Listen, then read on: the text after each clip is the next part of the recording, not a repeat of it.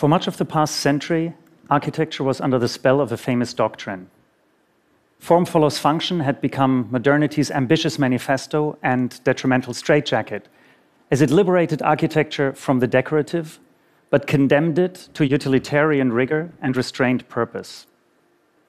Of course, architecture is about function, but I want to remember a rewriting of this phrase by Bernard Tschumi, and I want to propose a completely different quality. If form follows fiction, we could think of architecture and buildings as a space of stories stories of the people that live there, of the people that work in these buildings. And we could start to imagine the experiences our buildings create. In this sense, I'm interested in fiction not as the implausible, but as the real, as the reality of what architecture means for the people that live in it and with it. Our buildings are prototypes, ideas for how the space of living or how the space of working could be different, and how a space of culture or a space of media could look like today. Our buildings are real, they're being built, they're an explicit engagement in physical reality and conceptual possibility. I think of our architecture as organizational structures. At their core is indeed structural thinking, like a system. How can we arrange things in both a functional and experiential way? How can we create structures that generate a series of relationships and narratives? And how can fictive stories of the inhabitants and users of our buildings script the architecture, while the architecture scripts those stories at the same time? And here comes the second term into play, what I call narrative hybrids structures of multiple simultaneous stories that unfold throughout the buildings we create. So we could think of architecture as complex systems of relationships, both on a programmatic and functional way and in an experiential and emotive or social way. This is the headquarters for China's national broadcaster, which I designed together with Rem Koolhaas at uh, OMA. When I first arrived in Beijing in 2002, the city planners showed us this image a forest of several hundred skyscrapers to emerge in the central business district, except at that time only a handful of them existed. So we had to design in a context that we knew almost nothing about, except one thing it would all be about verticality. Of course, the skyscraper is vertical, it's a profoundly hierarchical structure. The top always the best, the bottom the worst, and the taller you are, the better so it seems. And we wanted to ask ourselves could a building be about a completely different quality? Could it undo this hierarchy? And could it be about a system that is more about collaboration than rather than isolation? So we took this needle and bent it back into itself, into a loop of interconnected activities. Our idea was to bring all aspects of television making into one single structure news, program production, broadcasting, research and training, administration, all into a circuit of interconnected activities where people would meet in a process of exchange and collaboration. I still very much like this image. It reminds of biology classes, if you remember the human body with all its organs and circulatory systems, like at school. And suddenly you think of architecture no longer as built substance, but as an organism, as a life form. And as you start to dissect this organism, you can identify a series of uh, primary technical clusters program production, broadcasting center, and news. Those are tightly intertwined with social clusters, meeting rooms, canteens, chat areas, informal spaces for people to meet and exchange. So the organizational structure of this building was a hybrid between the technical and the social, the human and the performative. And of course, we used the loop of the building as a circulatory system to thread everything together and to allow both visitors and staff to experience all these different functions in a great unity. With 473,000 square meters, it is one of the largest buildings ever built in the world. It has a population of over 10,000 people, and of course, this is a scale that exceeds the comprehension of many things and the scale of typical architecture. So we stopped work for a while and sat down and cut 10,000 little sticks and glued them onto a model, just simply to confront ourselves with what that quantity actually meant. But of course, it's not a number, it is the people, it is a community that inhabits the building.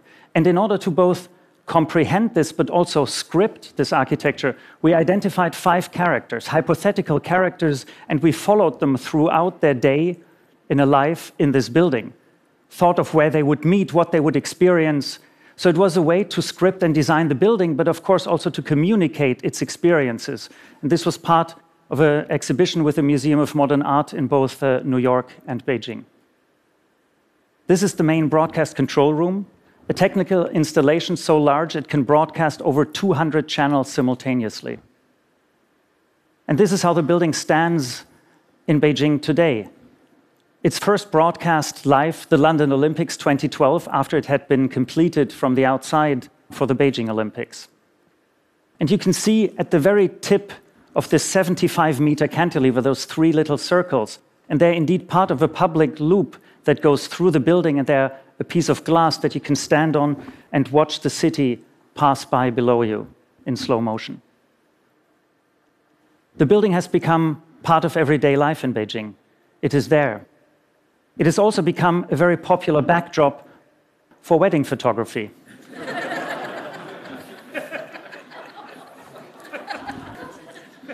But its, its most important moment is, is maybe still this one. That's Beijing is similar to Time Out, a magazine that uh, broadcasts what is happening in town during the week. And suddenly you see the building portrayed no longer as physical matter, but actually as an urban actor, as part of a series of personas that define the life of the city. So architecture suddenly assumes the quality of a player, of some, something that writes stories and performs stories. And I think that could be one of, of its primary meanings um, that we believe in. But of course, there's another story to this building. It is the story of the people that made it 400 engineers and architects that I was guiding over almost a decade of collaborative work that we spent together in scripting this building, in imagining its reality, and ultimately getting it built in China. This is a residential development in Singapore, large scale.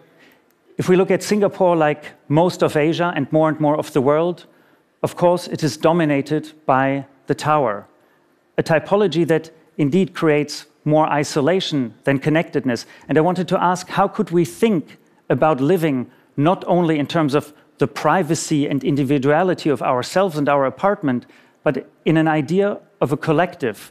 How could we think about creating a communal environment in which sharing things was as great as having your own?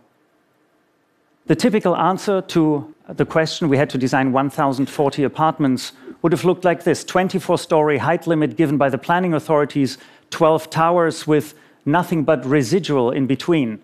A very tight system that although the tower isolates you, it doesn't even give you privacy because you're so close to the next one that it is very questionable what the qualities of this would be.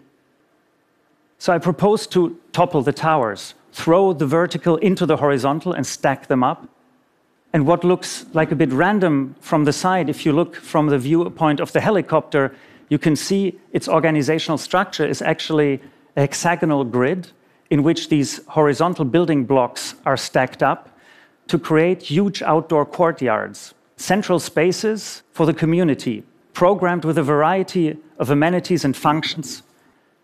And you see that these courtyards are not hermetically sealed spaces. They're open, permeable, they're interconnected. We called the project the interlace, thinking that we interlace and interconnect the human beings and the spaces alike.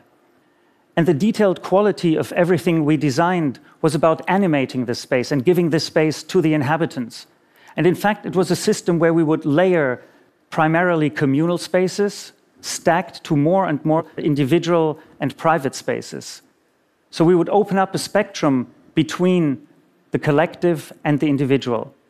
A little piece of maths if we count all the green that we left on the ground minus the footprint of the buildings, and we would add back the green of all the terraces, we have 112% green space, so more nature than not having built a building.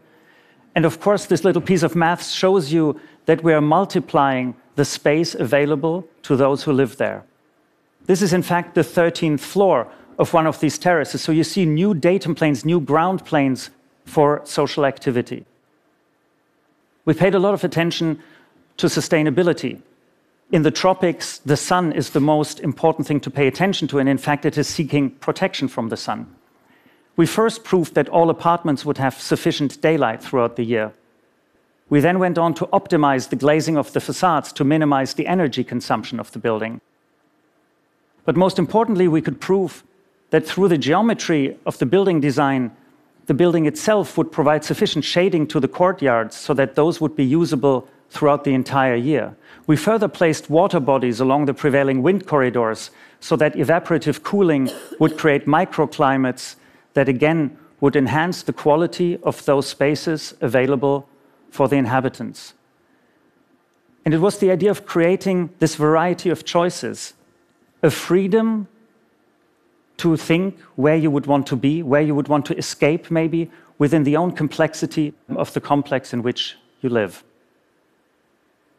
We're coming from Asia to Europe, a building for a German media company based in Berlin, transitioning from the traditional print media to the digital media. And its CEO asked a few very pertinent questions. Why would anyone today still want to go to the office? Because you can actually work anywhere. And how could a digital identity of a company be embodied in a building?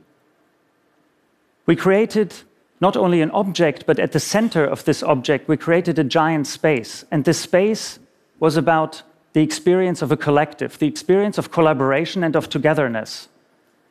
Communication, interaction as the center of a space that in itself would float like what we called the collaborative cloud in the middle of the building, surrounded by an envelope of standard modular offices. So, with only a few steps from your quiet work desk, you could participate in the giant collective experience of the central space. Finally, we come to London, a project commissioned by the London Legacy Development Corporation of the Mayor of London. We were asked to undertake a study and investigate the potential of a site out in Stratford in the Olympic Park. In the 19th century, Prince Albert had created Albertopolis, and Boris Johnson thought of creating Olympicopolis. The idea was to bring together some of Britain's greatest institutions some international ones, and to create a new system of synergies. Prince Albert, as he had created Albertopolis in the 19th century, thought of showcasing all achievements of mankind, bringing arts and science closer together. And he built Exhibition Road, a linear sequence of those institutions. But of course, today's society has moved on from there. We no longer live in a world in which everything is as clearly delineated or separated from each other. We live in a world in which boundaries start to blur between the different domains and in which collaboration and interaction becomes far more important than keeping separations. So we wanted to think of a giant culture machine, a building that would orchestrate and animate the various domains, but allow them to interact and collaborate. At the base of it is a very simple module, a ring module. It can function as a double loaded corridor, has daylight, has ventilation. It can be glazed over and turn into a giant exhibition or performance space. These modules were stacked together with the idea that almost any function could, over time, occupy any of these modules. So institutions could shrink or contract, as of course the future of culture is, in a way, the most uncertain of all. This is how the building sits adjacent to the Aquatic Center, opposite the Olympic Stadium. And you can see how its cantilevering volumes project out and engage the public space, and how its courtyards animate the public inside. The idea was to create a complex system in which institutional entities could maintain their own identity, in which they would not be subsumed in a singular volume. Here's a scale comparison to the Centre Pompidou in Paris. It both shows the enormous scale and potential of the project, but also the difference. Here, it is a multiplicity of a heterogeneous structure in which different entities can interact without losing their own identity.